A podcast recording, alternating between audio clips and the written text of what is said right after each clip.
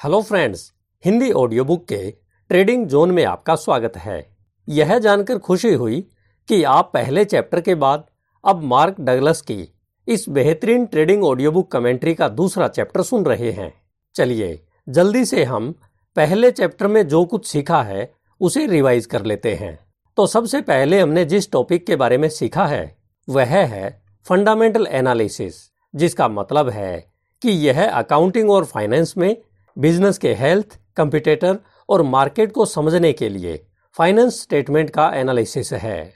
इसके साथ साथ यह बिज़नेस इकोनॉमी की ओवरऑल स्थिति, जैसे interest, production, earning, employment, GDP, housing, manufacturing और मैनेजमेंट आदि के इंडिकेटर फैक्टर पर भी विचार करता है। किसी भी बिज़नेस की प्रॉफिटेबिलिटी को समझने के लिए फंडामेंटल एनालिसिस का इस्तेमाल किया जाता है। अगर कोई इन्वेस्टर लंबे समय के लिए मार्केट में इन्वेस्ट करना चाहता है, तब उसको उस बिज़नेस को ठीक से समझना ज़रूरी होता है, जिसमें वह इन्वेस्ट कर रहा है। फंडामेंटल एनालिसिस बिज़नेस को कई तरह से देखने और समझने में मदद करती है। इन्वेस्टमेंट के लिए ज़रूरी है कि वो अपने स्टॉक से संबंधित बिज़नेस के कामकाज पर नज़र रखे।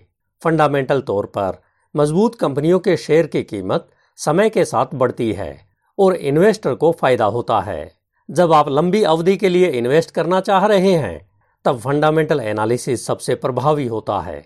उन कंपनियों में इन्वेस्ट करें, जिनके प्रोडक्ट अभी भी 15-20 सालों के लिए उपयोगी रहेंगे। दूसरा टॉपिक, जिस पर हमने बातचीत की थी, वह है टेक्निकल एनालिसिस। इसके बारे में हमने सीखा है कि जब आप किसी भी एसेट क्लास या मार्केट में इन्वेस्ट कर रहे हैं तो ट्रेड को समझने के लिए आपको आसान जानकारी की आवश्यकता होती है और इसी जानकारी को पाने के लिए फाइनेंस में कंपनी के पिछले मार्केट डेटा, मुख्य रूप से प्राइस और वॉल्यूम की स्टडी के माध्यम से भविष्य में कीमतों की दिशा क्या होगी, इसका एनालिसिस और पूर्वानुमान लगाने के लिए तकनीकी एनालिसिस पद्धति का उपयोग किया जाता है। इसके बाद तीसरा टॉपिक जिस पर हमने बातचीत की है, वह है कलेक्टिव बिहेवियर पैटर्न जिसका अर्थ है कि हर मार्केट में एक सीमित संख्या में एक ग्रुप होता है, जो मार्केट में भाग लेता है।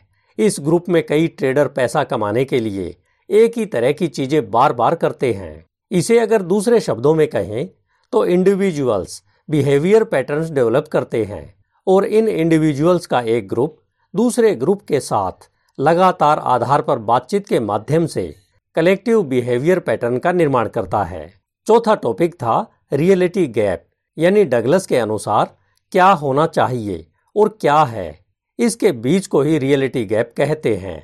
आप यह पहले से ही जानते हैं कि मार्केट के बारे में आपकी समझ और उस ज्ञान को लगातार प्रॉफिट में बदलने की आपकी क्षमता के बीच एक बड़ा अंतर हो सकता है।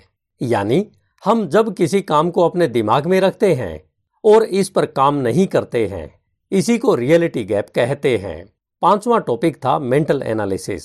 इसका मतलब यह है कि ट्रेडिंग करते समय ट्रेडर किस माइंडसेट को अपनाता है, मार्केट रिस्क को वह किस तरह से समझता है। इसी से यह तय होता है कि वह इस सौदे में प्रॉफिट कमाएगा या लॉस उठाएगा। आपका एटीट्यूड ही यह तय करता है कि आप एक कंसिस्टेंट विनर होंगे। इस बुक के सेकंड चैप्टर की शुरुआत में ही डगलस लिखते हैं कि उन्हें जनवरी उन्नीस सौ चौरानवे में शिकागो में फॉर्च्यून पत्रिका द्वारा आयोजित एक ट्रेडिंग कॉन्फ्रेंस में बोलने के लिए कहा गया। कॉन्फ्रेंस के दौरान लंच के समय एक ट्रेडिंग बुक पब्लिशर का एक एडिटर उनके पास बैठा हुआ था। डगलस और एडिटर के बीच में यह बातचीत चल रही थी कि इतने सॉलिड होने के बावजूद लोग ट्रेडिंग में इतने कम सक्सेस क्यों होते हैं। इसी दौरान एडिटर ने डगलस से पूछा कि क्या यह कारण हो सकता है कि लोग गलत कारणों से ट्रेडिंग कर रहे थे? यानी वे ट्रेडिंग के लिए ट्रेड नहीं करते? बल्कि ट्रेडिंग की लत से ग्रस्त हैं, इसलिए ट्रेडिंग करते हैं। मैं जब इस बुक को पढ़ रहा था, तभी मेरी नज़र डी डब्ल्यू डॉट कॉम पर crypto currency addiction, a hidden epidemic, यानी ट्रेडिंग की लत, एक छिपी हुई बीमारी नाम से पब्लिश एक ब्लॉग पर पड़ी, जिसे 5 नवंबर 2021 को पब्लिश किया गया था। इस ब्लॉग में मुझे दो लोगों की कहानी पढ़ने को मिली, जो trading in the zone audio book से मेल खाती है। इन दोनों कहानियों के पात्रों के नाम क्रमशः मैट डेंजिको और जिरका है। आप जानते हैं कि आज दुनिया भर में लाखों लोग डिजिटल ट्रेडिंग में लगे हुए हैं और इनकी संख्या लगातार बढ़ती जा रही है। मैट डेंजिको की कहानी भी इसी से संबंधित है। ब्लॉग के अनुसार, मैट जब कभी कुछ खरीदारी करने जाता या कहीं भी पैकिंग पर उसे क्रिप्टो करेंसी का लोगो दिखाई देता, वह बस उसे देखते ही खरीदने के बारे में सोचने लगता। उसके मन में ढेर सारे विचार आने लगते। मैट को यह बिल्कुल भी एहसास नहीं था कि जब किसी के लिए दीवानगी इस हद तक बढ़ जाती है तो उसे लत कहते हैं। डेंजिको को भी डिजिटल करेंसी की लत लग गई थी। वह भी दुनिया भर में इस तरह की सारी करेंसियों का दीवाना बन गया था। स्पेन के बार्सिलोना के उनतालीस वर्षीय निवासी मैट डेंजिको का यह कहना है कि क्रिप्टो करेंसी ट्रेडिंग में फंसने के बाद उसने कई रातें जाग कर बिताई। क्योंकि वह उनके प्रति जुनूनी था। वह कहता है कि उसे महसूस होने लगा था कि वह अपनी मानसिक क्षमताओं को खोने लगा है। डेंजिको एक डिज़ाइनर के साथ साथ एक फ़ोटो पत्रकार भी है। कोरोना महामारी के समय जब वह घर पर रहकर ट्रेडिंग करता था, तब उसकी पत्नी उसकी सोच पर पड़ने वाले प्रभावों पर नज़र रखती थी। इस समय वह क्रिप्टो करेंसी की कीमतों में उतार चढ़ाव की अटकलों में खोया रहता था। इस बारे में मैट का कहना है कि इस वजह से उसे गंभीर भावनात्मक संकट और चिंता का भी सामना करना पड़ता था। मैट डेंजिको का कहना है कि बिटकॉइन या इथेरियम जैसी क्रिप्टो करेंसी बहुत ही अस्थिर है। करेंसी ट्रेडिंग से होने वाला लाभ आमतौर पर कुछ ही मिनटों में खत्म भी हो सकता है। दुनिया भर में करोड़ों लोग इस लेन देन में लगे हुए हैं। इसके बारे में यह भी कहा जाता है कि डिजिटल करेंसी के प्रति इतना आसक्त रहने वालों की मानसिक स्थिति रोलर कोस्टर जैसी हो जाती है। वे लगातार रोलर कोस्टर जैसी स्थिति, जैसे तेज उतार चढ़ाव की चपेट में रहते हैं। डेंजिको ने यह तो नहीं बताया कि उसने इस लत में कितना धन खोया है, परंतु उसके खाली बैंक खाते इसकी चीख चीख कर गवाही देते हैं। डिजिटल करेंसी के इस जुनून से उबरने के बाद वह अमेरिका लौट आया। अब वह डिजिटल करेंसी के इस जुनून पर काबू पाने में सफल हो गया है। डेंजिको का कहना है कि अगर आपको डिजिटल करेंसी से सुरक्षित रहना है तो ट्विटर से दूर रहें, क्योंकि यहाँ करेंसी में रुचि रखने वाले लोगों का एक बड़ा ग्रुप हर टाइम ऑनलाइन रहता है। डेंजिको का मानसिक स्वास्थ्य के बारे में कहना है कि इसमें सुधार और अस्थिरता को रोकने के लिए यह एक महत्वपूर्ण कदम है। दूसरी कहानी, जिसमें जिरका ट्रेडिंग करते करते सड़क पर आ गया। यह जिरका, जो चेक नागरिक है उसकी कहानी है। यह पहली कहानी से और ज़्यादा भयानक है। इसमें वह रातों रात अमीर बनने का सपना देखते देखते डिजिटल करेंसी के निरंतर गिरते मूल्य के कारण कर्ज के भयानक जाल में फंस गया। जिरका की कहानी ट्विटर पर काफ़ी वायरल हुई थी। जिरका अब अवसाद और बेघर था। इसे अब दूसरों से मदद मांगने में भी शर्म आती थी। जिरका अपने ट्विटर हैंडल पर लिखता है कि जब मैंने अपनी माँ को फ़ोन किया तो मैंने कहा कि सब ठीक है, मेरे पास अच्छी नौकरी, सोने की जगह आदि है, लेकिन वास्तव में मैं भूख से मर रहा था। लेकिन अब जिरका अपनी ज़िंदगी की नए सिरे से शुरुआत करने की कोशिश कर रहा है।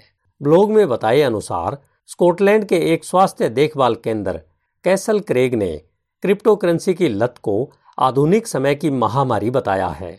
इसके अनुसार, इस डिजिटल रोग के शिकार ज़्यादातर पुरुष ही होते हैं। क्योंकि महिलाओं को ऐसी करेंसी में ट्रेडिंग करने में कम ही रुचि होती है। वैसे कई बार ट्रेडिंग न करना भी सबसे अच्छी ट्रेडिंग साबित होती है। यह लत बहुत आसानी से लग जाती है। बहुत सारे लोग तो ट्रेडिंग इसलिए शुरू करते हैं क्योंकि यह उन्हें दिलचस्प और रोमांचक लगता है। लेकिन हार्ड ट्रूथ तो यह है कि ऐसा ट्रेडर नए बना जाए तो ही बेहतर है। जब भी आपको लगे कि आपके जीवन को ट्रेडिंग ने घेर लिया है तो इससे तुरंत ब्रेक ले लें। इसे अगर पूरी तरह से रोकना मुश्किल हो तो अपने ट्रेडिंग साइज़ को 90 परसेंट तक घटा लें। यह तब करें जब आपको यह पता लग गया हो कि आप सिर्फ़ अपनी आदत की वजह से ट्रेडिंग कर रहे हैं। वैसे इस तरह की स्थिति के आधार पर ट्रेडिंग के आकार को बदलने की इस स्ट्रेटेजी को ट्रेड साइजिंग कहते हैं। इस तरह नाप कर ट्रेडिंग करने से आप खुद को विनर बनाने की संभावना को बढ़ा लेते हैं। अंधविश्वास के बजाय आत्मविश्वास जगाएँ। इवान बियाजी, जो एक ट्रेडिंग कंपोजर, एक ट्रेडर और मेडिटेशनल टीचर हैं, और साथ ही साथ वह अपने आप को फिलोसफर ऑफ़ मार्केट्स कहलवाना भी पसंद करता है। आज दुनिया भर में डेढ़ लाख से अधिक लोग इवान के डेली रिफ्लेक्शन के लिए इन्हें फॉलो करते हैं। इसका कहना है कि आत्मविश्वास का अर्थ यह नहीं है कि मैं इस ट्रेड से लाभ उठाऊँगा। आत्मविश्वास का अर्थ होता है कि यदि मैं इस ट्रेड से प्रॉफिट नहीं कमाऊँगा तो भी मुझे कोई फ़र्क नहीं पड़ने वाला है।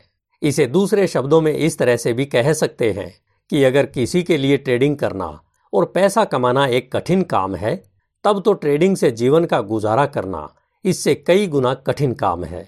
अगर आप अपने खाने में कटौती करके ट्रेडिंग से कमाई करने के एक्स्ट्रा प्रेशर में है, तब सफल होने के बहुत कम चांस हैं। जीवन व्यतीत करने के लिए ट्रेडिंग का निर्णय केवल उस स्थिति में लिया जाना चाहिए जब आपके जीवन के बाकी सभी खर्चों को कवर करने के लिए इनकम का एक अन्य बड़ा सोर्स आपके पास वर्तमान में उपलब्ध हो। क्योंकि यह हार्ड फैक्ट है कि जिनके इनकम का कोई एक दूसरा बड़ा सोर्स होता है और वे खर्च के दबाव में नहीं होते, आज वे ही ज़्यादा लाभ कमा रहे हैं। याद रखें कि ट्रेडिंग आपका जीवन नहीं है। ट्रेडिंग इनकम का एक रोमांचक तरीका है। यदि आपको ट्रेडिंग में आनंद की बजाय टेंशन हो रही है या फिर आप लगातार लॉस में है तो इसे अभी रोक दें। इस खराब स्थिति को या फिर कह सकते हैं कि मिस्ड ट्रेड्स को अपनी पर्सनल लाइफ खराब न करने दें, क्योंकि हमेशा एक और ट्रेड हर समय उपलब्ध होता है। यदि यह शेयर मार्केट में नहीं है तो कहीं और सही। ट्रेडिंग का आकर्षण। इस बारे में विचार करते हुए डगलस आगे लिखते हैं कि इस बारे में सोचने के लिए उन्हें एक पल के लिए रुकना पड़ा। फिर वे कहते हैं कि वे इस बात से सहमत हैं कि लोगों को ट्रेडिंग करने के लिए, मोटिवेटेड करने के कई विशिष्ट कारण होते हैं, जैसे कोई ज़बरदस्त एक्शन करने का विचार एंथुजियाज्म हीरो बनने की इच्छा, अपने आप को जीतते हुए देखकर खुशी महसूस करने के लिए, या फिर आत्मदया में बने रहने की भावना को पुष्ट करना, जो हारने से आती है। लेकिन अगर किसी का ट्रेडिंग करने का कारण ये भावनाएँ हैं, तब यह केवल समस्याएँ ही पैदा करती है, जो अंततः ट्रेडर को उसकी परफॉर्मेंस और ओवरऑल सक्सेस से अलग कर देती है।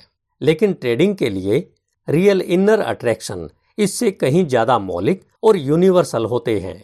ट्रेडिंग एक ऐसी एक्टिविटी है, जो पर्सनली रूप से क्रिएटिव एक्सप्रेशन की अनलिमिटेड फ्रीडम प्रदान करती है, लेकिन इस फ्रीडम ऑफ़ एक्सप्रेशन को हम में से ज़्यादातर ने अपनी लाइफ से गुड बाय कह दिया है।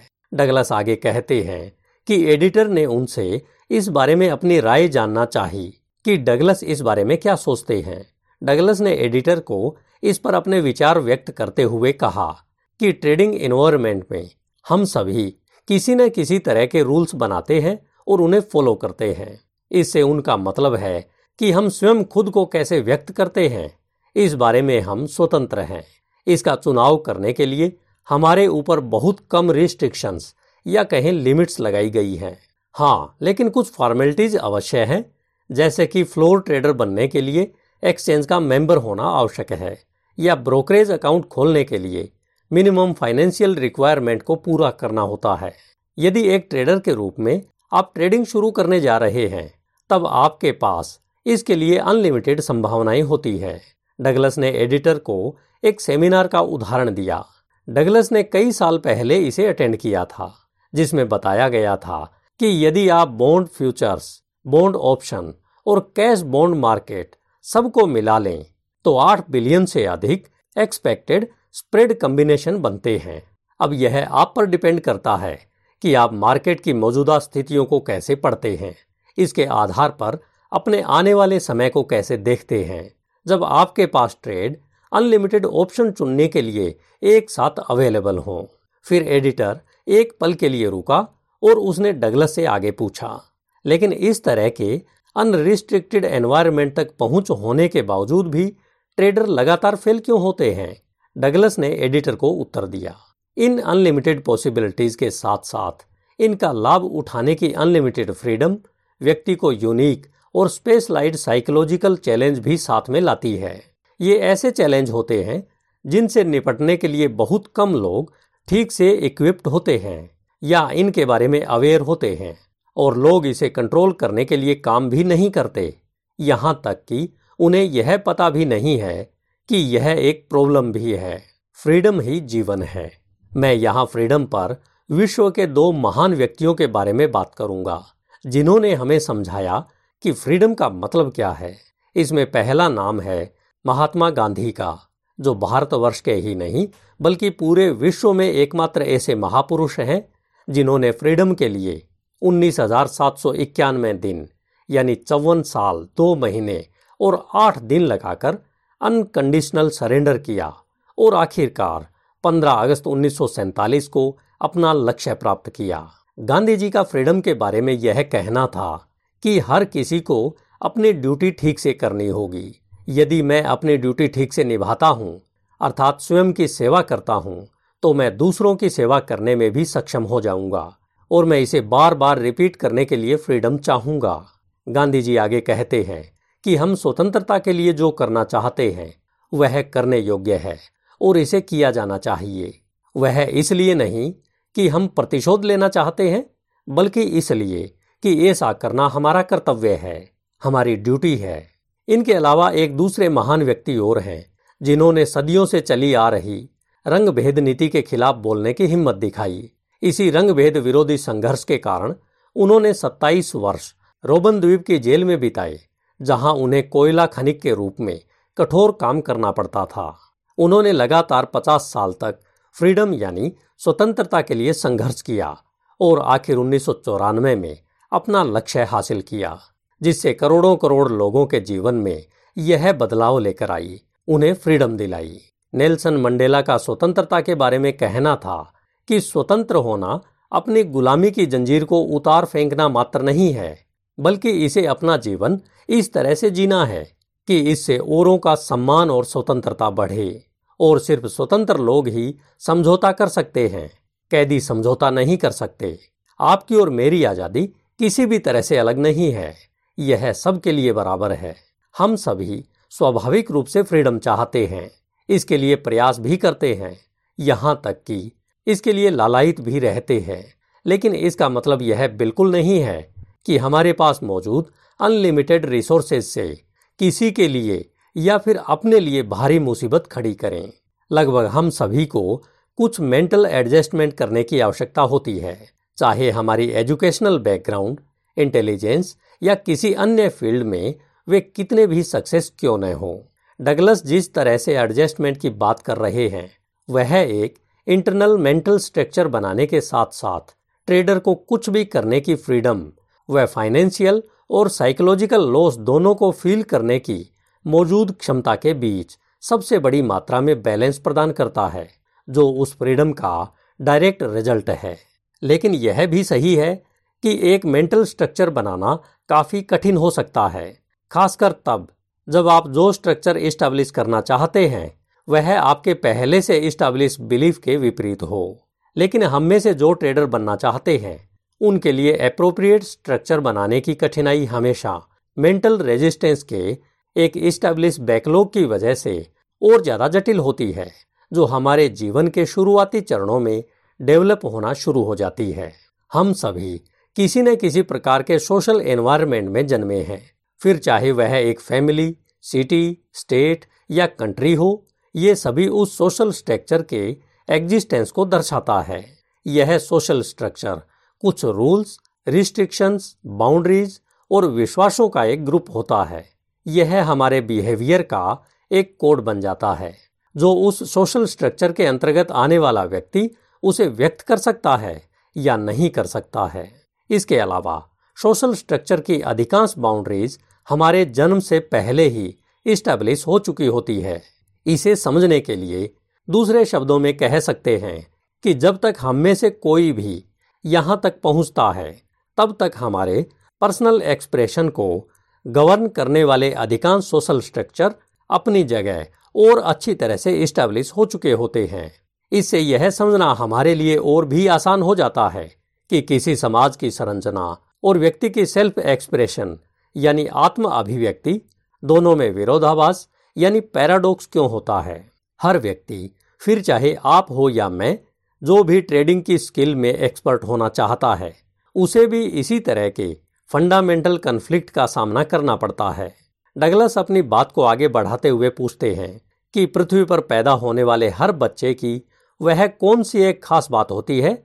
जो उसकी व्यक्तिगत अभिव्यक्ति का एक रूप है, यह सामान्यतः सभी में पाई जाती है। भले ही बच्चा किसी भी स्थान, संस्कृति या सामाजिक स्थिति में पैदा हुआ हो, इसका सीधा सा और समझ में आने वाला उत्तर है जिज्ञासा। हर बच्चा जिज्ञासु होता है, हर बच्चा सीखने को उत्सुक होता है। हम कह सकते हैं कि बच्चे एक छोटी सीखने की मशीन की तरह होते हैं, जो सब कुछ सीखने के उत्सुक होते हैं। आइए थोड़ा जिज्ञासा की प्रकृति पर विचार करें। जिज्ञासा का शाब्दिक अर्थ जानने की इच्छा है। मनुष्य में जिज्ञासा अनादिकाल से ही विद्यमान रही है। मनुष्य हमेशा से ही क्या, कौन और कैसे के उत्तर खोजने में लगा रहा है। हर आविष्कार जिज्ञासा का ही परिणाम है। इसी से ही सबसे पहले पहिए का आविष्कार हुआ था। जिज्ञासाएँ मुख्यतः दो प्रकार की होती हैं। पहली जिज्ञासा वह होती है जिससे फ़िज़िकल नॉलेज की ग्रोथ होती है। अंग्रेज़ी की एक कहावत के अनुसार क्यूरियसिटी यानी जिज्ञासा इंटेलिजेंस की जननी होती है। वास्तव में संसार भर में जितना भी ज्ञान और विज्ञान हमें दिखाई देता है, उसके पीछे मनुष्य की क्यूरियसिटी की ही महत्वपूर्ण भूमिका रही है। इसी के कारण अनेकों विषयों का ज्ञान प्राप्त कर मनुष्य ने आदिम अवस्था से आज इतनी प्रगति की है। इसी से वह संसार के सभी जीवों पर नियंत्रण पा सका है। दूसरी जिज्ञासा आत्म तत्व से संबंधित है। व्यक्ति को आत्मा और परमात्मा के बारे में जानने की उत्कंठा ही आत्मज्ञान कहलाती है। ब्रह्मसूत्र या वेदांत दर्शन का आरंभ ही अथातो ब्रह्म जिज्ञासा से हुआ है, जिसका भावार्थ है कि जगत की नश्वरता के बाद अनंत, अखंड, महान ब्रह्म को जानने की जिज्ञासा होती है। इसलिए अपने अंतर्मन में जिज्ञासा की ज्योति को जलाई रखिए। यह ज्योति आपके ज्ञान विज्ञान का आधार बनेगी। जिज्ञासा की शक्ति अनंत अनंत है। यह किसी को भी नई ऊंचाइयों पर ले जा सकती है। जिज्ञासा एक शक्ति है। वास्तव में यह एक इनर डायरेक्टेड फोर्स है, जिसका अर्थ है कि बच्चों को कुछ सीखने के लिए। बाहर से इंस्पायर करने की कोई आवश्यकता नहीं है। बस यह उन पर छोड़ दीजिए, फिर वे अपने आप नॉर्मली अपने आसपास को एक्सप्लोर कर लेंगे। इस इनर डायरेक्टेड फोर्स का भी अपना एक एजेंडा है, दूसरे शब्दों में। यह सच है कि सभी बच्चे जिज्ञासु होते हैं, लेकिन सभी बच्चे समान चीज़ों के बारे में एक जैसे जिज्ञासु नहीं होते हैं। हर किसी की जिज्ञासा दूसरे से अलग हो सकती है। हम में से भी प्रत्येक के अंदर कुछ न कुछ यूनिक है, जो हमारी अवेयरनेस को डायरेक्ट करता है। आप यह तो अच्छे से जानते हैं कि शिशुओं को भी यह पता चल जाता है कि उन्हें क्या चाहिए और क्या नहीं। जब बड़े इस यूनिक प्रदर्शन को देखते हैं, तब वे आमतौर पर सरप्राइज़ हो जाते हैं। शिशुओं के इसी इनर डायरेक्टेड गाइड को नेचुरल अट्रैक्शन फोर्स कहते हैं। नेचुरल अट्रैक्शन केवल वे चीज़ें हैं जिनके बारे में हम नॉर्मली या इमोशनल इंटरेस्ट महसूस करते हैं। संसार हम में से हर किसी को सीखने और अनुभव करने के लिए बहुत कुछ प्रदान करता है। लेकिन इसका मतलब यह बिल्कुल भी नहीं है कि हम में से हर एक के सीखने या अनुभव करने में नॉर्मल या इमोशनल इंटरेस्ट एक जैसा हो। हमारे कुछ इंटरनल मैकेनिज्म है जो हमें नेचुरली सिलेक्टिव बनाता है। अब यदि आप अपने इंटरेस्ट को लिस्टेड करने लगें, तब आपको यह यकीन हो सकता है कि आप इन्हें ज़रूर करना चाहते हैं और साथ ही वह भी लिस्ट बना लेते हैं कि आपको इसमें बिल्कुल भी इंटरेस्ट नहीं है। अब आप सोचते हैं कि मैं जानता हूँ कि और भी बहुत कुछ है जो मैं कर सकता था। अब आप अपने थोड़े बहुत इंटरेस्ट की चीज़ों की एक और लिस्ट भी बना सकते हैं और अंत में आप उन सभी चीज़ों को लिस्टेड कर सकते हैं, जिनमें आपकी रुचि है। आप देखेंगे कि जैसे जैसे आपके इंटरेस्ट का लेवल बढ़ता जाता है लिस्ट छोटी होती जाती है। यह इमोशनल इंटरेस्ट कहाँ से आता है? डगलस कहते हैं कि उनका यह पर्सनल ओपिनियन है कि यह हमारे एग्जिस्टेंस यानी अस्तित्व के सबसे गहरे स्तर से आता है, जो हमारी रियल आइडेंटिटी यानी वास्तविक पहचान का लेवल होता है। यह हमारे उस हिस्से से आता है, जो हमारे सामाजिक पालन पोषण से प्राप्त होने वाली विशेषताओं और हमारे व्यक्तित्व के लक्षणों से परे मौजूद है। खतरे, हमारे एग्जिस्टेंस के सबसे गहरे स्तर पर हमारे अंदर कॉन्फ्लिक्ट यानी संघर्ष की संभावना हर समय मौजूद रहती है। जिस सोशल स्ट्रक्चर में हम पैदा हुए हैं, वह इन इनर डायरेक्टेड जरूरतों और हितों के प्रति संवेदनशील भी हो सकती है और नहीं भी। इसे एक उदाहरण से समझते हैं कि हो सकता है कि आप एक बेहद कम्पिटिटिव एथलीट फैमिली में पैदा हुए हों, फिर भी आपका इमोशनल इंटरेस्ट क्लासिकल म्यूज़िक या किसी तरह के आर्ट में हो सकता है। हो सकता है आपके पास नेचुरली एथलेटिक एबिलिटी हो, लेकिन एथलीट इवेंट्स में भाग लेने में आपको कोई ज़्यादा इंटरेस्ट न हो, क्या यहाँ कन्फ्लिक्ट की कोई संभावना है? अपने भारतीय समाज में एक सामान्य परिवार की यह टेंडेंसी आम होती है कि परिवार के ज़्यादातर सदस्य आप पर अपने भाइयों, बहनों या माता पिता के नक्शे कदम पर चलने का बहुत दबाव डालते हैं।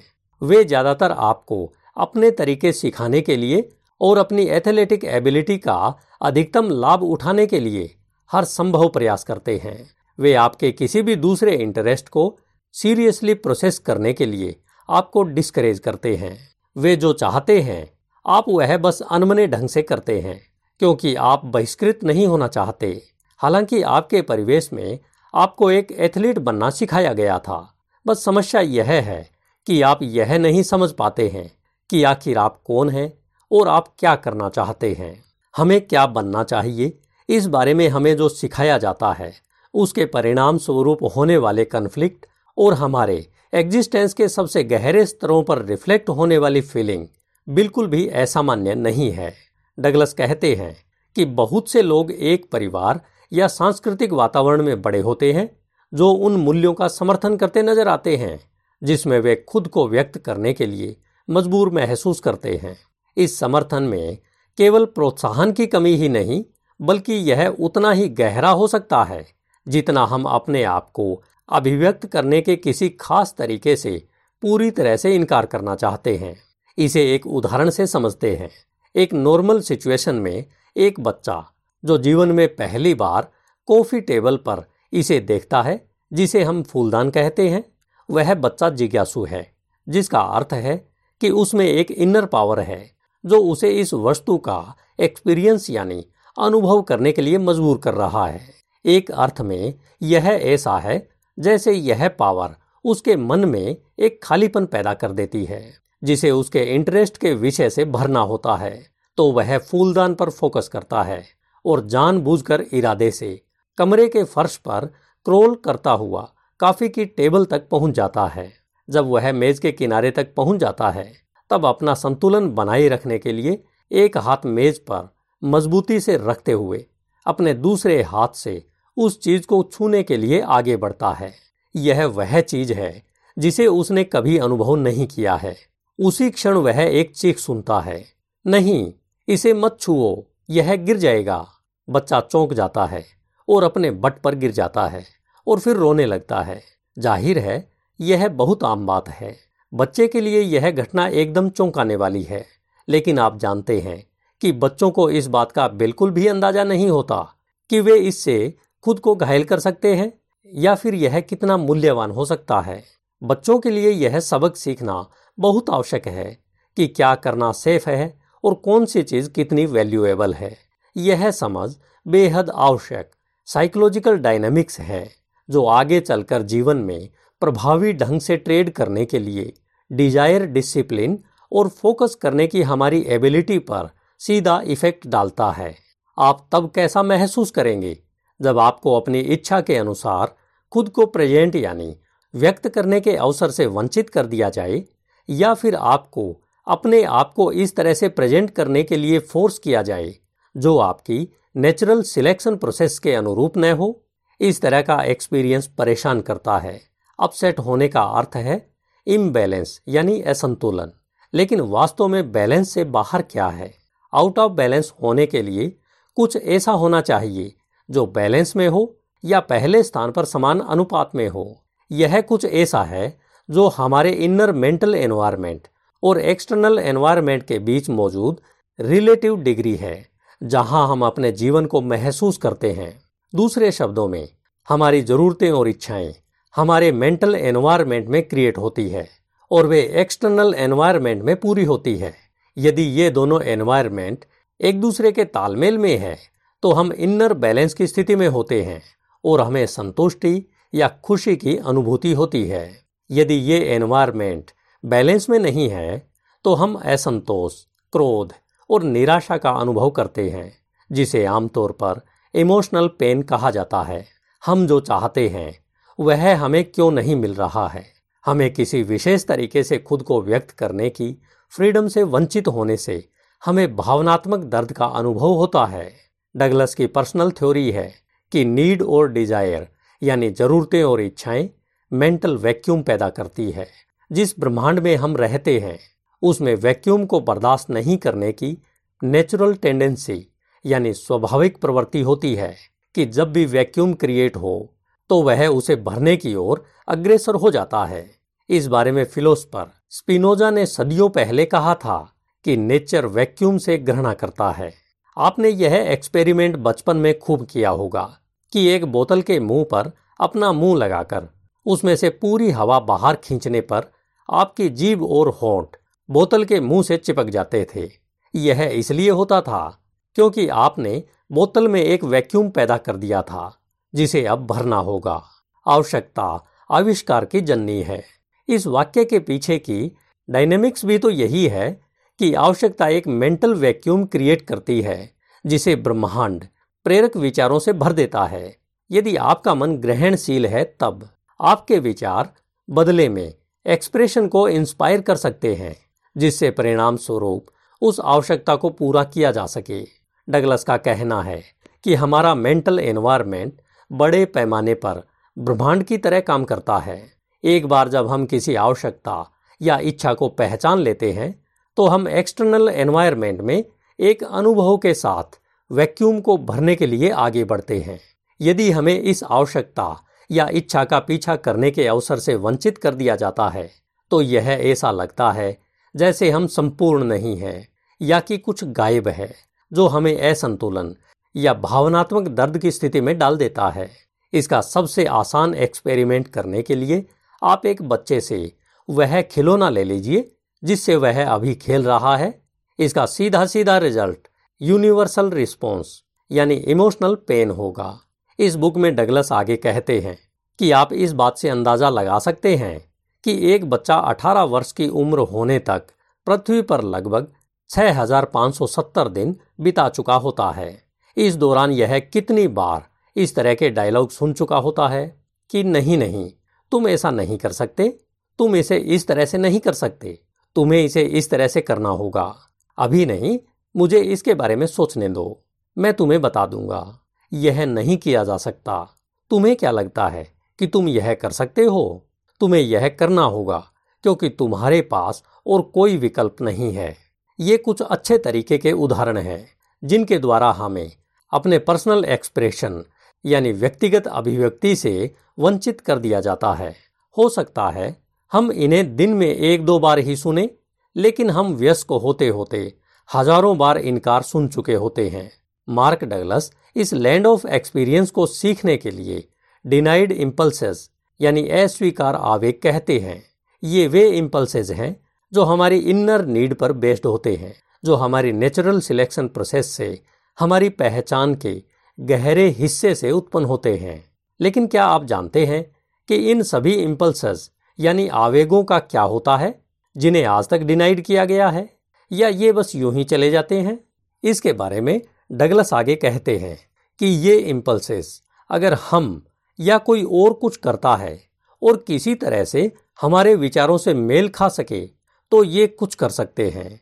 इन्हें हम हमारे मेंटल एनवायरनमेंट के साथ बैलेंस में ला सकते हैं। लेकिन क्या यह संभव है कि हम अपने मेंटल एनवायरनमेंट को वापस बैलेंस में ला सकते हैं? हाँ इसके लिए कई तकनीकें उपलब्ध हैं। एक बच्चे के लिए तो सबसे नेचुरल तरीका यह है कि उसे बस रोना है, क्योंकि इन अस्वीकृति और अधूरे आवेगों को समेटने के लिए रोना एक नेचुरल मैकेनिज्म यानी प्राकृतिक तरीका है। इस बुक के अनुसार वैज्ञानिक शोधकर्ताओं ने पाया है कि आँसू नेगेटिव रूप से चार्ज्ड आयनों से बने होते हैं। यदि इन्हें नेचुरली रूप से बहने दिया जाए तो रोना हमारे मन में नेगेटिव रूप से चार्ज्ड पावर को बाहर निकाल देगा और हमें वापस बैलेंस की स्थिति में ले आएगा। भले ही हमारा मूल आवेग कभी पूरा नहीं हुआ हो, लेकिन इसके साथ समस्या यह है कि ज़्यादातर समय घटनाओं को इस तरह से अपना नेचुरल कोर्स पूरा करने की अनुमति नहीं दी जाती है और हमारे अस्वीकार किए गए आवेगों को कभी भी सुलझाया नहीं जाता है, जबकि अब तो हम बच्चे भी नहीं रहे हैं। बहुत से कारणों से कई अडल्ट्स यह पसंद नहीं करते कि उनके बच्चे विशेषकर लड़के रोएँ। इसके लिए वे वह सब कुछ करते हैं जो वे कर सकते हैं। बहुत से कारणों से एडल्ट बच्चों को यह समझाने की आवश्यकता महसूस ही नहीं की जाती कि उन्हें ऐसा कुछ करने के लिए क्यों मजबूर किया जा रहा है, जो वे नहीं करना चाहते हैं। यहाँ तक कि अगर एडल्ट्स इसकी कोशिश भी करते हैं तो इस बात की कोई गारंटी नहीं है कि वे अपने इस इम्बैलेंस को समेटने के लिए पर्याप्त प्रभावी होंगे। अब आप सोचिए कि यदि इन आवेगों को समेटा नहीं गया, तब क्या होगा? धीरे धीरे ये आवेग एक्यूमुलेट होते रहते हैं और किसी दिन आप उन्हें देख सकते हैं कि वे अपने आप को नशे की लत में प्रकट करते हैं और इसी तरह का कोई एक कंपल्सिव बिहेवियर पैटर्न अपना लेते हैं। डगलस आगे कहते हैं कि एक लूज थंब रूल के अनुसार अगर हम सोचते हैं कि हम बच्चों के रूप में किसी तरह से डिप्राइव्ड यानी वंचित थे, तब एडल्ट होते होते हम आसानी से अडिक्ट बन सकते हैं। बुक में दिए गए उदाहरण के अनुसार, बहुत से लोग अटेंशन के अडिक्ट होते हैं। ये वो लोग होते हैं जो अपनी और दूसरों का ध्यान आकर्षित करने के लिए कुछ भी कर सकते हैं। इसका सबसे आम कारण यह है कि उनका मानना है कि जब वे छोटे थे, तब उन्हें पर्याप्त ध्यान नहीं मिला। या जब यह उनके लिए महत्वपूर्ण था तो उन्हें यह नहीं मिला। किसी भी मामले में इस तरह का अभाव, अनसुलझी इमोशनल एनर्जी बन जाती है, जो उन्हें उन तरीकों से व्यवहार करने के लिए मजबूर करती है, जो एडिक्शन को सेटिस्फाई करेंगे। हम सभी के अंदर विद्यमान इन असंगत, अस्वीकृत आवेगों के बारे में हमें इसलिए जानना और इन्हें समझना महत्वपूर्ण है कि ये हमारे फोकस्ड रहने और हमारे ट्रेड के लिए अनुशासित और कंसिस्टेंट अप्रोच अपनाने की हमारी एबिलिटी को कैसे प्रभावित कर सकते हैं? सुरक्षाकर्मी ट्रेडिंग एनवायरनमेंट में इफेक्टिवली काम करने के लिए हमें अपने बिहेवियर को डायरेक्ट करने के लिए रूल्स और बाउंड्रीज की आवश्यकता होती है। ट्रेड का यह एक सिंपल फैक्ट है कि संभावित ट्रेडर खुद का जो हम सोच सकते हैं, उससे भी भारी नुकसान कर सकता है। जो नुकसान उसके अनुपात से बाहर हो सकता है। डगलस के अनुसार ऐसे कई प्रकार के ट्रेड होते हैं, जिसमें लॉस का रिस्क अनलिमिटेड होता है। इस तरह से खुद को नुकसान पहुँचाने की पॉसिबिलिटी को रोकने के लिए, हमें स्पेशलाइज्ड मेंटल डिसिप्लिन के प्रस्पेक्टिव के रूप में एक इंटरनल स्ट्रक्चर बनाने की ज़रूरत है, जो हमारे बिहेवियर के लिए एक गाइड की तरह काम करे, ताकि हम हमेशा अपने सर्वोत्तम हित में कार्य कर सकें। यह स्ट्रक्चर हम सभी में मौजूद होनी चाहिए। क्योंकि सोसाइटी की तरह मार्केट यह हमें नहीं सिखाती है। मार्केट तो बिहेवियर पैटर्न के रूप में केवल खरीदने या बेचने के अवसर की ओर इशारा करती है। यही इसका स्ट्रक्चर है। इसी सिंपल इंडिकेशन के साथ ही यह स्ट्रक्चर समाप्त भी हो जाता है। इसके अलावा आपके बिहेवियर को डायरेक्ट करने के लिए कोई और फॉर्मल रूल नहीं है। मार्केट एक धारा की तरह है, जो निरंतर गति में है। यह न तो शुरू होती है, न ही रुकती है और न ही किसी की प्रतीक्षा करती है। मार्केट जब बंद होती है, तब भी कीमतों में मंदी तेज़ी बनी रहती है। आज तक ऐसा कोई नियम नहीं बना है कि किसी दिन की शुरुआती कीमत एक दिन पहले बंद होने वाली कीमत के समान होनी चाहिए। समाज हमें ऐसे बाउंड्री लेस इन्वायरमेंट में प्रभावी ढंग से कार्य करने के लिए तैयार नहीं करता है। कुछ लोग ट्रेडिंग को गैम्बलिंग कहते हैं। जो सर्वथा सही नहीं है, क्योंकि गैम्बलिंग में इनबिल्ट स्ट्रक्चर होते हैं, जो उन्हें ट्रेड से बहुत अलग बनाते हैं। यह ट्रेड से बहुत कम खतरनाक भी होते हैं। उदाहरण के लिए, यदि हम ब्लैक जैक खेलें तो सबसे पहले हमें यह तय करना होगा कि हम कितना दांव पर लगाने जा रहे हैं, या कह सकते हैं कि कितना रिस्क उठाने जा रहे हैं। गैमलिंग का यह एक ऐसा ऑप्शन है, जिसे हम खेल के नियमों द्वारा अपनाने के लिए मजबूर हैं। अगर हम सिलेक्शन नहीं करते हैं तो हमें गैमलिंग का मौका नहीं मिलेगा। लेकिन ट्रेडिंग में आपको स्वयं को छोड़कर कोई भी पहले से यह तय करने के लिए मजबूर नहीं करेगा कि आप कितना जोखिम उठाएँगे। यहाँ हमारे पास वास्तव में एक अनलिमिटेड एनवायरमेंट है, जहाँ किसी भी क्षण कुछ भी हो सकता है। ट्रेडिंग में केवल कंसिस्टेंट विनर ही ट्रेड करने से पहले अपने जोखिम को डिफाइन करते हैं। बाकी सभी रिस्क को पहले से डिफाइन करने की, वास्तविकता का सामना करने की बजाय यह मान बैठे हैं कि प्रत्येक ट्रेड का एक संभावित रिज़ल्ट होता है, जिसका एक अर्थ लॉस भी है। कंसिस्टेंट लूजर इस वास्तविकता को स्वीकार करने से बचने के लिए लगभग कुछ भी करते हैं। फिर चाहे कोई ट्रेड कितना भी अच्छा हो, वह उसमें भी हार सकता है।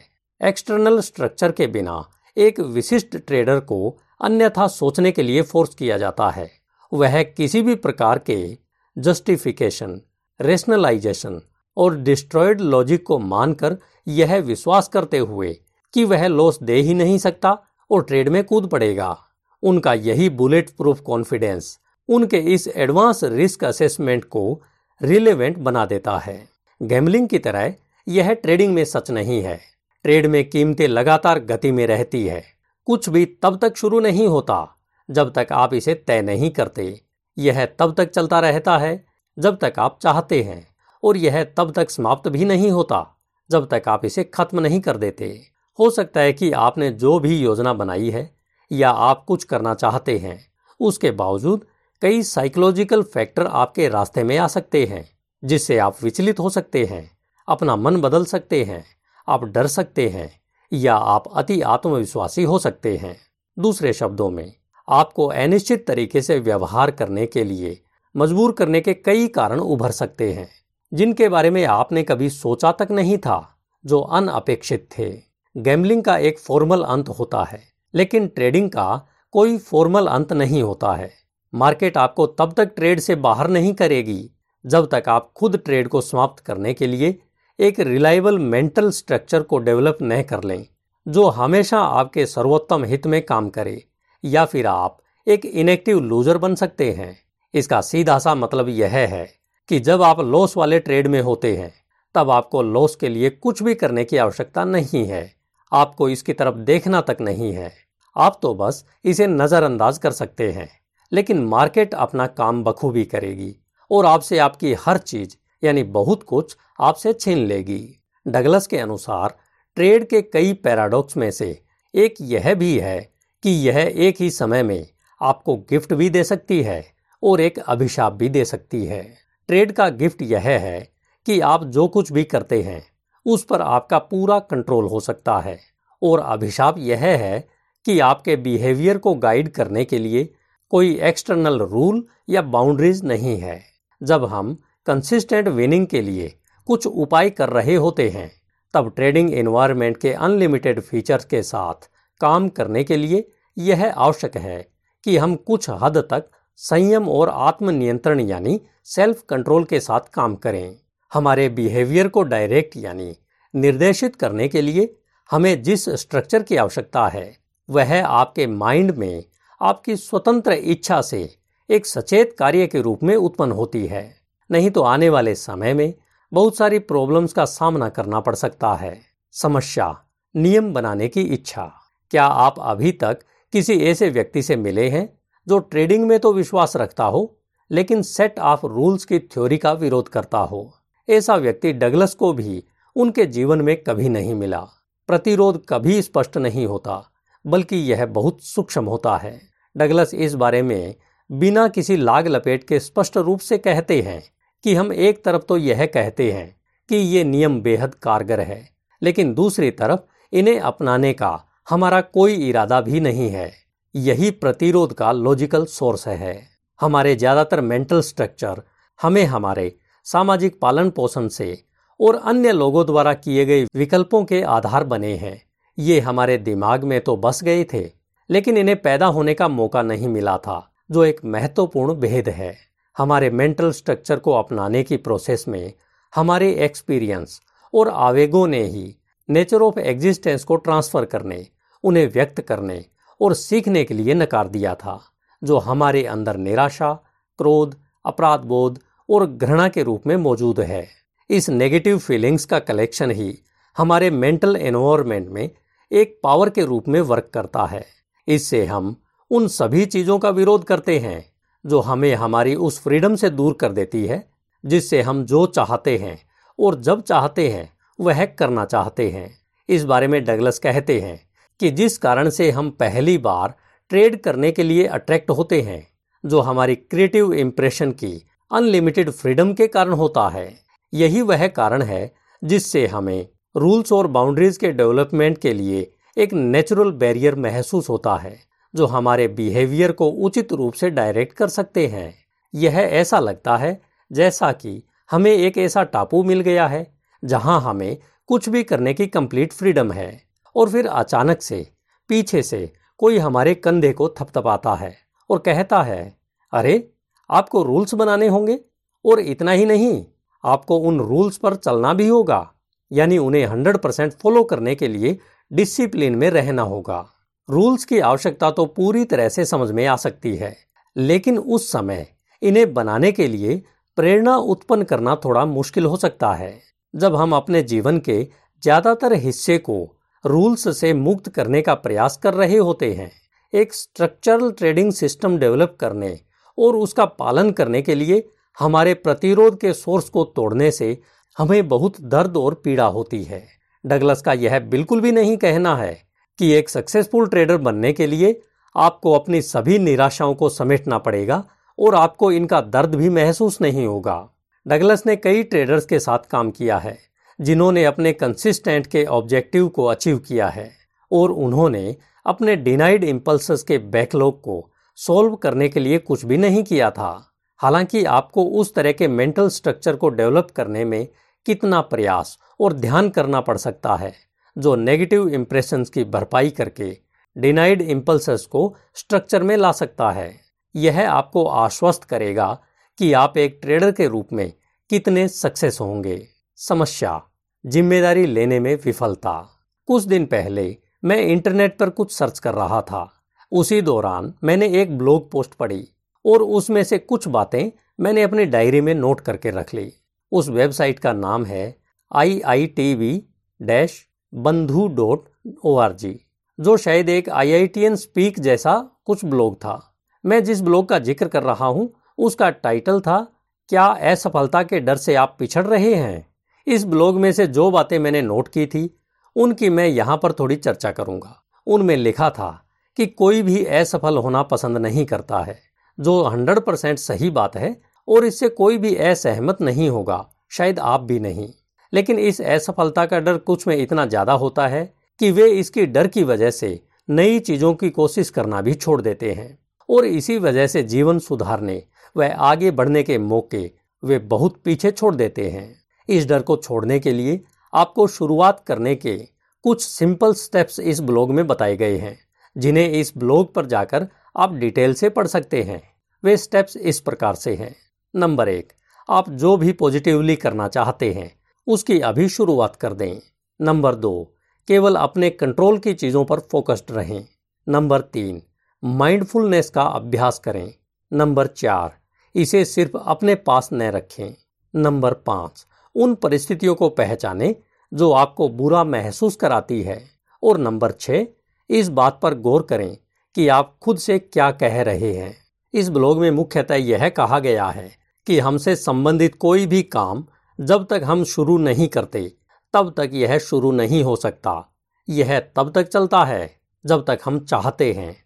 और यह तब तक खत्म नहीं होता जब तक हम रुकने का फैसला नहीं करते। हमारी सभी स्टार्टिंग वर्किंग और क्लोजिंग हमारे पास उपलब्ध जानकारी पर डिपेंड होती है कि हम उपलब्ध जानकारी की कैसे इंटरप्रिटेशन करते हैं और अपने इंटरप्रिटेशन पर कैसे कार्य करना चुनते हैं। हम अपने लिए सिलेक्शन की फ्रीडम तो चाहते हैं, लेकिन हम इसके लिए तैयार नहीं होते, क्योंकि इसके जो भी रिजल्ट्स रहेंगे, उनकी ज़िम्मेदारी हम नहीं लेना चाहते हैं। जो ट्रेडर अपने इंटरप्रिटेशन और कार्यों के रिजल्ट्स के लिए ज़िम्मेदारी स्वीकार करने के लिए तैयार नहीं है, वे बस अपने लिए प्रॉब्लम्स ही क्रिएट करते हैं। वह ऐसी किसी भी एक्टिविटी में भाग नहीं लेगा, जो उसकी पसंद की कंप्लीट फ्रीडम देता है। वह इसलिए इसमें पार्टिसिपेट नहीं करता, क्योंकि वह ज़िम्मेदारी से बचता फिरता है। ट्रेडिंग की सबसे इंपॉर्टेंट खास बात यह है कि यदि आप इसमें कंसिस्टेंट रिजल्ट्स पाना चाहते हैं तब आपको इस आधार से स्टार्टिंग करनी होगी कि रिजल्ट्स चाहे जो भी हो, आप इसके लिए पूरी तरह से रिस्पॉन्सिबल हैं। कुछ ट्रेडर इस रिस्पॉन्सिबिलिटी के लेवल को ट्रेडिंग की स्टार्टिंग से पहले ही एक्सेप्ट कर लेते हैं। जो ट्रेडर रिस्पॉन्सिबिलिटी के बिना ट्रेडिंग करते हैं, उसे रेंडम ट्रेडिंग कहते हैं, जो कि बिना किसी ट्रेडिंग स्ट्रेटेजी को डिफाइन किए होती है, जिसे डगलस अनप्लान ट्रेडिंग के रूप में डिफाइन करते हैं। यह ट्रेडिंग की अनऑर्गेनाइज्ड अप्रोच है, जो आपको यह पता लगाने की परमिशन नहीं देता है कि क्या चीज़ कंसिस्टेंटली काम करती है और कौन सी चीज़ काम नहीं करती है। यह रेंडमनेस आपको बिना रिस्पॉन्सिबिलिटी की अनस्ट्रक्चर्ड फ्रीडम देती है, जो आपके कॉर्पस को कभी भी डुबो सकती है। कुछ ट्रेडर्स के मन में यह प्रश्न या कहें एक लॉजिक हो सकता है, जो स्वाभाविक है कि अगर कंसिस्टेंट रहना पॉसिबल नहीं है तो फिर हमें वास्तव में रिस्पॉन्सिबिलिटी लेने की क्या आवश्यकता है? परंतु इस लॉजिक के साथ में एक समस्या है कि मार्केट का हमारा डायरेक्ट एक्सपीरियंस हमें इससे कुछ अलग कहानी बताता है कि सेम बिहेवियर पैटर्न खुद को बार बार प्रेजेंट करते हैं। भले ही हर पर्सनल पैटर्न का रिज़ल्ट रैंडम हो, लेकिन पैटर्न की एक सीरीज़ का रिज़ल्ट स्टैटिकल रूप से विश्वसनीय होता है।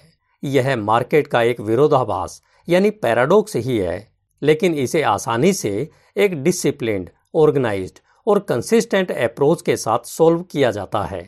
यहाँ डगलस कहते हैं कि उन्होंने बहुत सारे ऐसे ट्रेडर्स के साथ काम किया है जो नेक्स्ट डे के लिए मार्केट एनालिसिस और ट्रेड की योजना बनाने में घंटों खर्च करते हैं।